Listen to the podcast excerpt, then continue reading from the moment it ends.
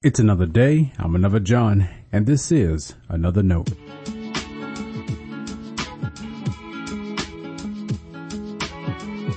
Today's edition of another note is titled Foolish Faith.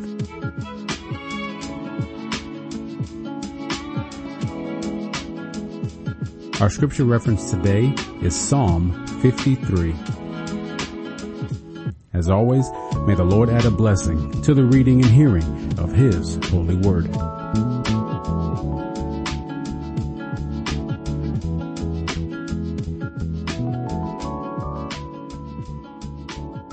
Fools say in their hearts, there is no God. They are corrupt. They commit abominable acts. There is no one who does good. God looks down from heaven on humankind to see if there are any who are wise, who seek after God. They have all fallen away. They are all alike perverse. There is no one who does good, no, not one. Have they no knowledge, those evildoers, who eat up my people as they eat bread, and do not call upon God? There they shall be in great terror, and terror such has not been. For God will scatter the bones of the ungodly. They will be put to shame, for God has rejected them. Oh, that deliverance for Israel would come from Zion. When God restores the fortunes of its people, Jacob will rejoice. Israel will be glad. This is the word of our Lord. Thanks be to God.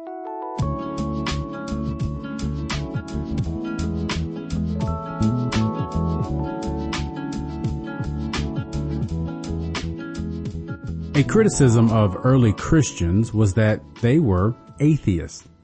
That sounds strange to us. Christians believe in God. How could they be atheists? The Roman world the Christian faith pervaded was religious. There were many gods to worship.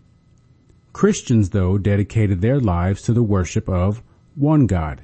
That meant they rejected all the others. If Christians didn't join in Rome's worship, turmoil would unfold. That might be part of the reason to persecute Christians. The livelihood of the entire empire rested on appeasing all the gods. But the Romans weren't the first to make life difficult for the people of God. A quick read through the Psalms reminds you of so many other enemies. Threats and attacks were a constant for many generations of people of faith. Psalm 53:1 makes the familiar declaration, Fools say in their hearts, there is no God.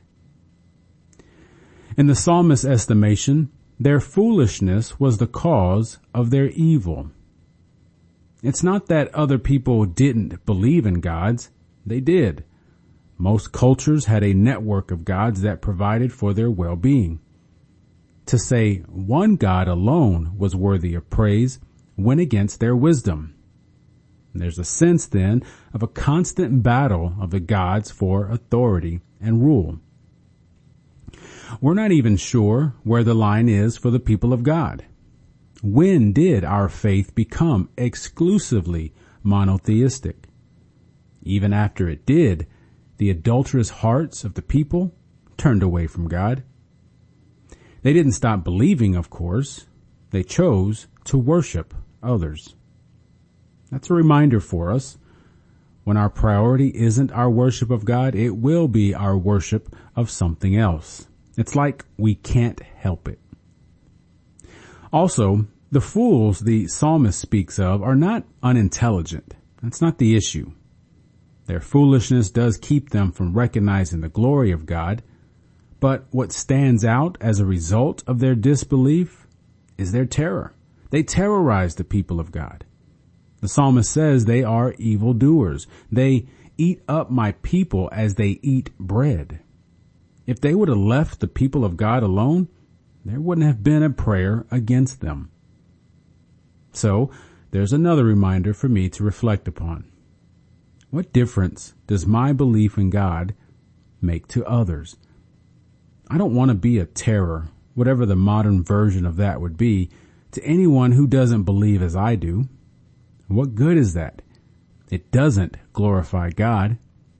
It may serve a selfish ambition and pride, but it does not exemplify true faith. When we use our faith to belittle and shame others, we become like the fools who have fallen away. Stay blessed. Thanks for always supporting Another Note. This is our daily devotional. I'll keep writing and recording as long as you keep listening and we keep growing.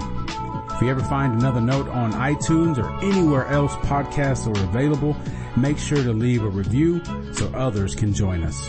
The easiest way to connect with me is online at anotherjohn.com. God be with you.